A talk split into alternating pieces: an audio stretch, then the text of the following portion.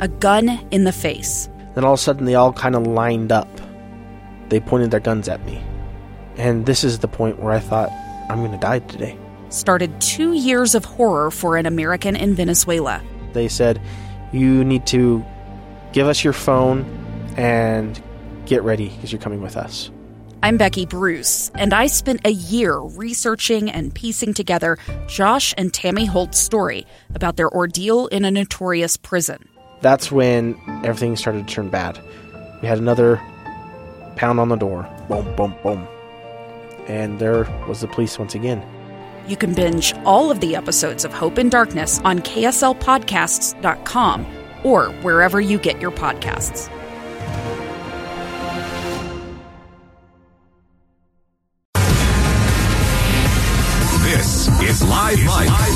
Check one, two. With Lee Lonsberry. From Utah's Capitol Hill to your schools, taxes, and all the breaking news. Hear it on Live Mic with Lee Lonsberry on KSL News Radio.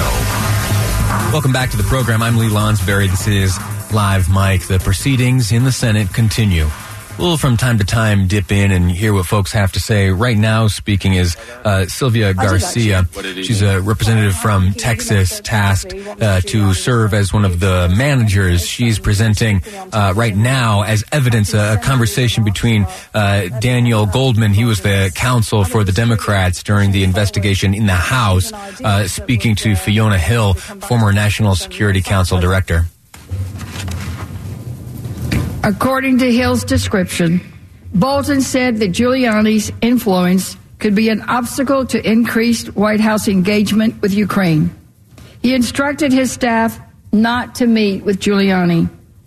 In June, Volker and Sondland relayed to Ambassador Taylor that President Over the Trump course of today and the following two days, we will hear from Democrats as they make their case against the President of the United States. I beat this drum so often, uh, but I'll do it again here. This is truly history.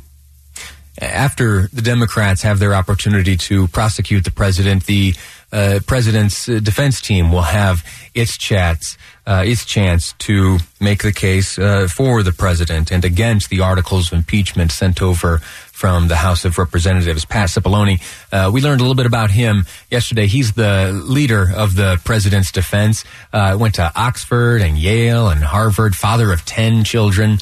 Served both in government and for in the private sector for a number of years, and is leading the effort uh, defending the president. So, uh, in, about two and a half days or so, we're going to start hearing from him uh, pretty regularly, as we are now hearing from the Democrats uh, making their case against the president. So that's what's going on right now.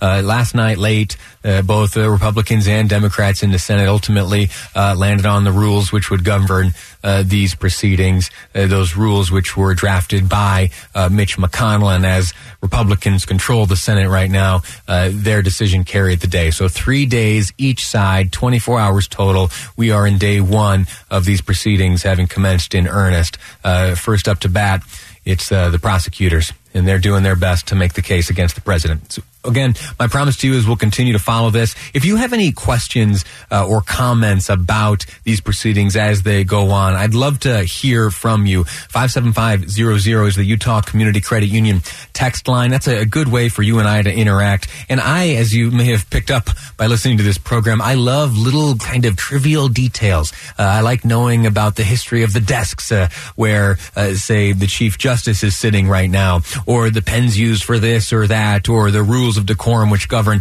I am absolutely fixated by the substance of these arguments, but I also enjoy uh, the peripheral bits of information, some of the stuff that's interesting to share, uh, either at the kitchen table or at the water cooler. So l- let me know if you know any kind of cool trivia about these proceedings. 57500 is the Utah Community Credit Union text line. While I'm making invitations, let me also invite you to uh, download the KSL News Radio app. It's powered by Any Hour Services, and uh, on there you're going to find much more than just my little program here, but uh, you'll find news articles. Also, there are videos, streaming options you can click on there. Again, the KSL News Radio app powered by Any Hour Services. In the last segment, I told you that there was a gun found outside an elementary school. Uh, well, guess what? Uh, there were two of them. At another school in another county here in Utah, this time at East High School, uh, there was a firearm spotted inside a vehicle. I want to read to you, and I have just a, a, few minutes to do so, a letter which was sent by the East High School principal to the family and community surrounding uh, East High School. It describes what happened, uh, what the school did, and what police are doing, uh, all of it surrounding this incident with a firearm yesterday uh, on the East High School campus. The letter reads, Shortly after lunch ended today, again yesterday, police were notified by a community member about a possible threat in the area. The caller claimed that a gun was seen in or near our student parking lot. With the support of Salt Lake City Police Department, we quickly went into lockout, meaning nobody could get in or out of the school. While police investigated outside and classes continued as usual inside, all staff mobilized to do all we could to keep students safe and secure. After several minutes, it was determined by Salt Lake City Police Department to transition to a lockdown to allow police to continue their investigation. Upon investigation, an airsoft pistol was found in a student car and students had been playing with it during lunch as they drove around the neighborhood. As parents, we might not think, again, this is the principal of East High School. I'm reading to you a letter he sent uh, yesterday evening, late in the evening, to uh, families and the community surrounding East High School. Uh, the letter continues, as parents, we might not think something like an airsoft gun is dangerous, but I can assure you that it is an example of why such things are always dangerous. Weapons of any kind are not allowed on our campus, including our parking lots and grounds. Thankfully, our lockdown procedures worked exactly how they were are designed to. Police were able to locate the students involved and make sure our campus was secure. The, the letter continues and it talks about various ways the school keeps parents informed as to what's going on uh, there on the campus and uh, the the good resources available to parents. So I won't read the, the rest of the letter, but the point is this: there was an airsoft gun. Uh, it was spotted in a vehicle, uh, and the the police came in and they took some precautions as their investigation unfolded. They found that uh, very luckily no one was harmed or injured, uh, but uh, it's an example of a, uh, probably some irresponsibility on the part of some students over there. I want to tell you something kind of funny. I mentioned earlier in the program today uh, a cartoon video I used to watch years and years ago, put out by the NRA. Uh, the it was a, it was a cartoon eagle. Eddie Eagle was his name, and he would uh, teach kids about different safety uh, rules when it came to firearms. The big rules were stop, don't touch, leave the area, tell an adult. The instance up in Ogden this morning where a student encountered a firearm, uh, a very young student. Uh, that young boy did exactly the right thing. He stopped, he didn't touch, he left the area and he told an adult. Where there are a number of other uh, rules and safety things that happen uh, when you are teaching a, a, young person about the the safety of firearms or how to safely handle them or uh, to avoid them.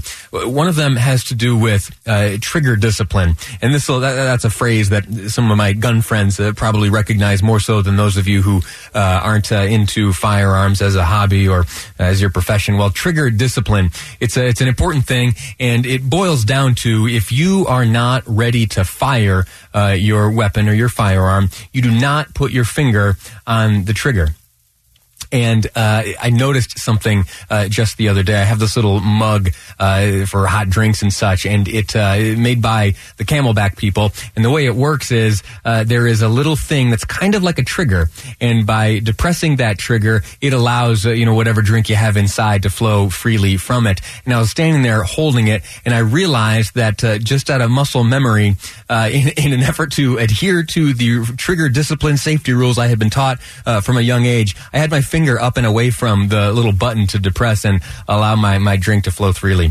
So the, the point of this is uh, number one, uh, gun safety is absolutely paramount. If you are one uh, that enjoys firearms, that engages in this hobby, uh, you got to yourself adhere to absolutely strict discipline, and uh, equally important, you need to pass that down to the young people in your home, the children. You got to teach them about safety. Uh, we saw one example in the last day or so about where those rules were followed uh, to the utmost. A great, great thing happened up in Ogden when that boy encountered that gun. He did exactly the right thing. And then on the flip side of the coin, uh, it turns out there may be some youngsters who are not engaged in uh, similar safety in East High. Luckily, no one was hurt in either instance, uh, but good illustrations of what to do and what not to do. In our last segment, we're going to uh, try to get our hands on these documents, the charging documents against uh, the young man who is alleged to have on Friday night gunned down his entire family. It's a terribly heartbreaking thing. Uh, there are some documents related to his charges uh, being made available now. We're going to see what we can do to look through those in the commercial break and report back to you next